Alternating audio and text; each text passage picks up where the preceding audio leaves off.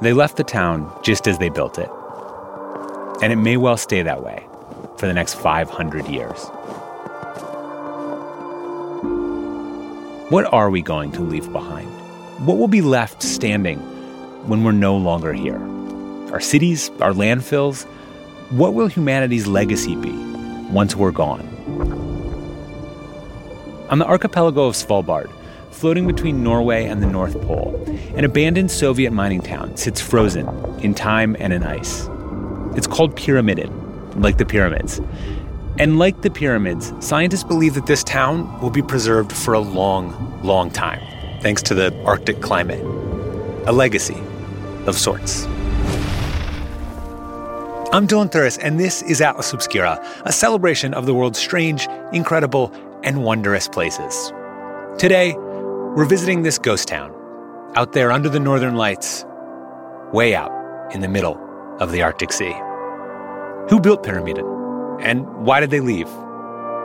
All of this coming up. But first, some words from our sponsors.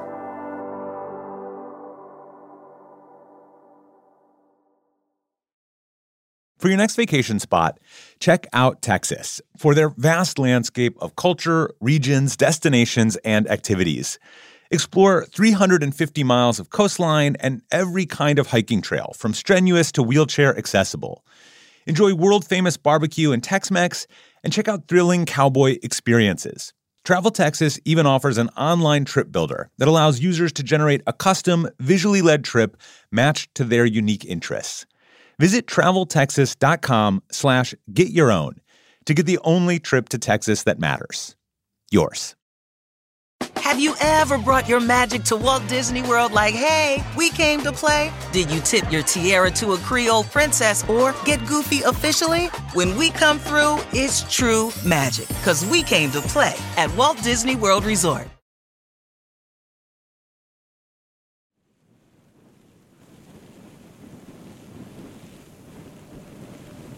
On Svalbard, chances are pretty good you'll run into a reindeer before you find another person. Svalbard is an archipelago made up of nine islands, and it sits at a kind of crossroads Greenland to the west, Russia to the east, Scandinavia to the south, and the vast expanse of the Arctic Ocean to the north. For centuries, no nation on Earth had officially claimed the islands, so sailors from all over freely used it as a base. Norway was finally granted it in 1920, but then they left it open to other countries for development. And that's where the Soviets came in.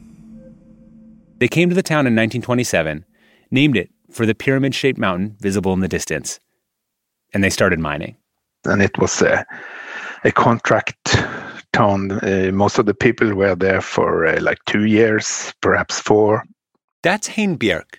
For years, he was Norway's cultural heritage officer for the Svalbard region. Though Pyramiden was built up with many of the same drab block style buildings of the motherland, it was far more than just a charmless gulag. The town is full of interesting things to see, and I think uh, a person from uh, from the west would surely notice this difference. It had a plush movie house. It boasted the world's northernmost grand piano, and most notably, it had a tavern decorated with more than 5,000 empty, colorful glass bottles. Then they had a greenhouse with parsley and onions and salad and uh, many of those fresh things. It was quite impressive how they how they managed to to have a kind of a system going there with growing food up in the barren north. It was kind of a self-sufficient society. Uh, very little was uh, disposed of in the garbage dump, and most of the garbage was organic, uh, made into uh, compost, and it was fed to the animals, the pigs, the chickens. So it's quite impressive how, how they make this. Not because they were uh, primarily occupied with the environment, but because it paid to do that way. And then, one day, just like that, there are no human beings there at all. The the coal Russian coal mining mining company they they quit uh, in 1998. Uh, at that time, there was a, there was nobody there. It was a very abrupt process. Of course, it has to do with the Soviet the, uh, Union that was uh, dissolved in the 1990s. They speeded up the process. So uh, we didn't know from one year to the next that they were actually going to be to be gone. So we were a bit surprised. I remember. the town were left for eight years, and you know it was uh, the seabirds have moved in and make nests in all the windowsills, and mm.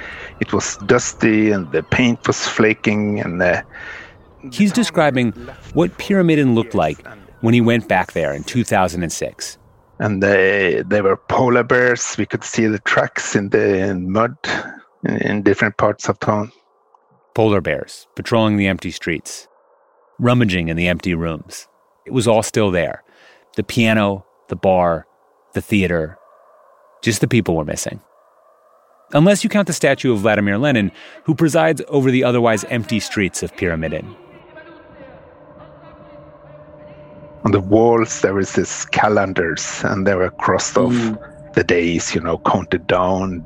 These two years were over, and they should go back and the pictures on, on the walls of uh, things that were not in barren Svalbard, but uh, uh, pets, dogs, nice rivers and woods, and uh, you can sense the longing for Ukraine and Russia, where those people come from, where they have their kids and their relatives. Uh, isolation must have has been taking its toll, I think.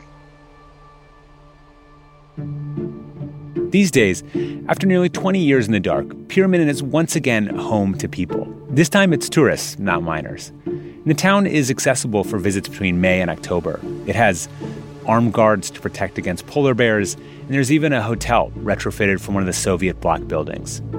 There are also permanent residents, six people who tend to the tourists, including one metalhead who deemed himself the world's most northern headbanger. But traveling to Pyramiden remains a difficult trip. You have to take a flight from Oslo to Svalbard, and then you can get there by boat in the summer or snowmobile in the winter. But the trip may be worth it. It's essentially time travel, an untouched portal into a past that no longer exists, or to a future yet to come.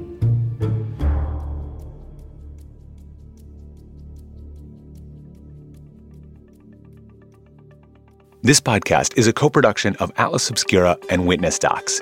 The production team includes Doug Baldinger, Chris Naka, Camille Stanley, me, Dylan Thuras, Sarah Wyman, John Delore, and Peter Clowney. Our theme and end credit music is by Sam Tyndall.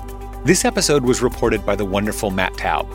Thanks to Hein Bjerck for taking the time to chat with us. Our theme and end credit music is by Sam Tyndall, and this episode was mixed by John Delore. I'm Dylan Thuras wishing you all the wonder in the world. Talk to you soon.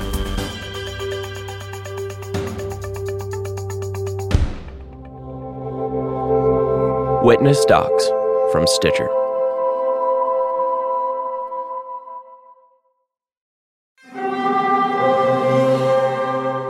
Hear that? It's the call of the Crave. And when the Crave calls, you know what to do. Try the $5 Bacon Bundle because the only thing better than a White Castle slider is a White Castle slider topped with crispy hickory smoked bacon. So pick any two of either the Bacon Cheese Slider, 1921 Bacon Cheese Slider, or Chicken Bacon Ranch Slider. And also get a small fry for just $5 with the $5 Bacon Bundle. White Castle. Follow your crave. This is a big year. The Ohio Lottery's golden anniversary. 50 years of excitement, of growing jackpots and crossed fingers. 50 years of funding for schools, of changed lives and brightened days. 50 years of fun. And that is worth celebrating.